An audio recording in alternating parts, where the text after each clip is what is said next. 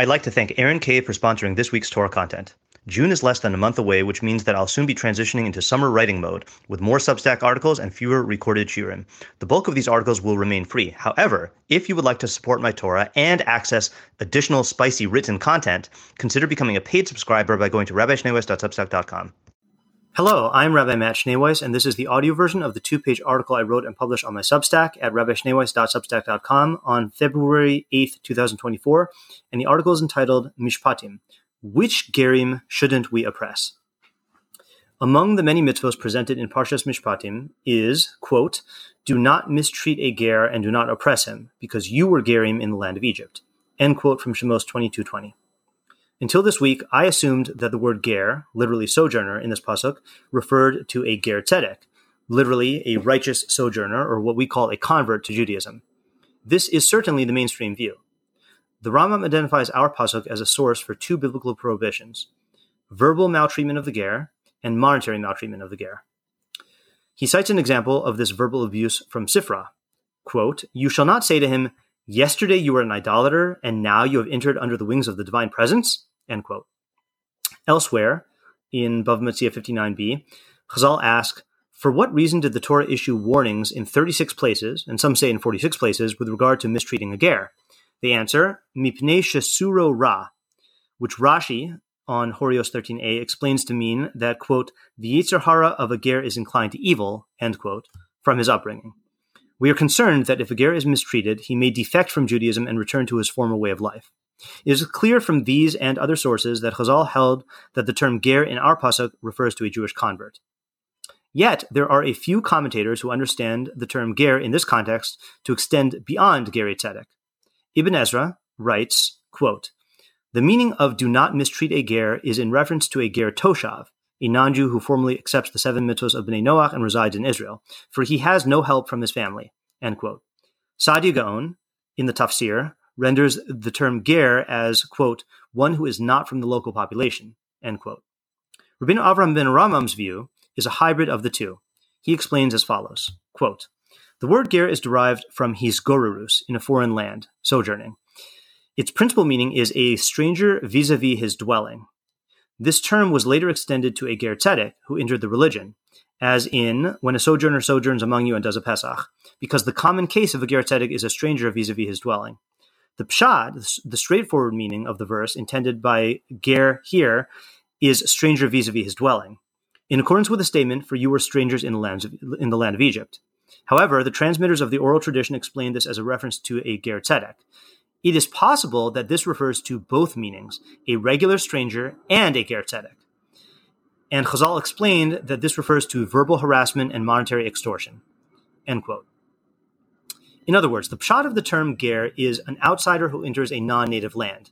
From this usage was derived the secondary meaning, an outsider who enters Judaism, a non-native religion.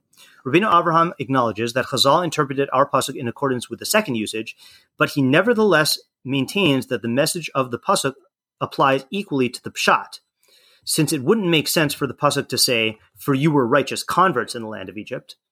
Rabbi Moshe Maimon, editor of the critical edition of Rabbeinu Avraham's commentary, elaborates in a footnote on the implications of this approach. Quote, Rabbeinu Avram ben Rambam follows his position that even the straightforward meaning of the pasuk has validity, and its prohibition is a real prohibition, even though it was not enumerated among the negative commandments, and even if we are not liable for such an individual, like we would be liable for a prohibition that is ex- that is explained by the Kabbalah, the received tradition, and the Masorah, the transmission of the oral Torah. And since this is the case, Rabbeinu Avram takes the side of saying that even a mere stranger vis-a-vis his dwelling, no matter who he is, whether a Jew or a Ger Toshav, is prohibited to be mistreated according to the implications of the pasuk. End quote from Rabbi Maimon. Rabbeinu Avram's pshat-driven interpretation of our pasuk is reminiscent of the Rashbam's pshat-oriented approach, which he spells out in his introduction to Parshas Mishpatim. Quote, let, let all who love intelligence know and understand that I have not come to offer halakhic interpretations, even though they are the essence, as I explained in Breshis, that Haggados, homiletical teachings, and halachos can be derived from the superfluities of the scriptural text. Some of these can be found in the commentators of Rabbeinu Shlomo, aka Rashi, my mother's father, Zatzal. Rather, I have come to explain the pshat of Scripture, and I will explain the laws and rules of the Torah in a manner that conforms to derech eretz, the natural way of the world. Nevertheless, the halachos are the essence. As our rabbi said, halacha uproots the pshat of scripture. End quote from the Rashbam.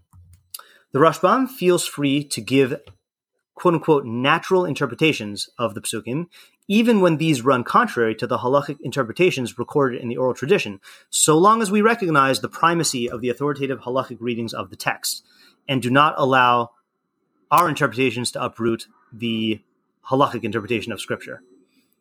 In this instance, however, even the Rashbam interprets our pasuk as referring to a convert rather than a non-Jewish stranger, as he explains in his commentary. Quote, do not mistreat a ger with words. The same is true for any Jew, but the pasuk speaks of the common case, since it is possible one will mistreat the ger by bringing up the deeds of his ancestors or his own deeds from when he was still a Gentile. End quote. His reasons for rejecting Rabbi Avram ben ha'Rambam's reading of ger as stranger are not clear. Now that we have a basis for broadening the Torah's prohibition against mistreating Gerim beyond the maltreatment of converts, we can appreciate the theme underscored by Rabbi Jonathan Sacks Zatzal throughout his writings. Rabbi Sacks writes that one of the major contributions made by Judaism to the world is, quote, this is from um, Building a Society of Freedom in the Jonathan Sacks Haggadah Collected Essays on Pesach, page 32. Uh, let me start that sentence again. Rabbi Sacks writes that one of the major contributions made by Judaism to the world is, quote, concern for the rights and welfare of the stranger. The Mosaic books never tire of this theme. The rabbis pointed out that whereas the Torah in one place commands love of the neighbor, in no fewer than 36 places it urges love of the stranger. Do not oppress a stranger because you yourselves know how it feels to be a stranger. You were strangers in Egypt. Exodus 23 9. For the ancient world generally, even for such as Plato and Aristotle, strangers were aliens beyond the radius of concern, unentitled to civil rights or citizenship. Few things would have been less intelligible to them than the principle that the community is to have the same rules for you and for the stranger living among you. You and the stranger shall be one and the same before the Lord. Numbers 15, 16. This is the second revolution of the book of, uh, sorry, this is the second revolution of the Exodus and part of Israel's moral struggle against tribalism and its modern successor, xenophobic nationalism. Strangers too have rights and make a legitimate claim on our humanity, for we are all strangers to someone else. This is something Israel is expected not merely to know abstractly, but to feel in the deepest recesses of its collective memory. You yourselves were strangers in Egypt. End quote from Rabbi Sacks. In the past, I regarded Rabbi Sacks's comments about the Torah's attitude towards strangers as largely his own extrapolation. I thought to myself, yes, the Torah values kindness, justice, and righteousness for all human beings, but don't tell me that the psukim about mistreating converts applies to any and all strangers.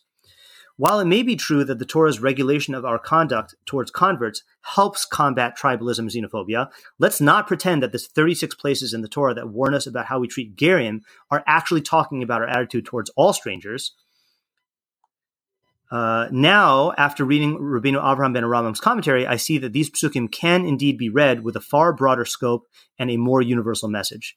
And I can't help but think that we are most in need of this message at the present time. If you've gained from what you've learned here today, please consider contributing to my Patreon at www.patreon.com slash Rabbi Schneeweiss.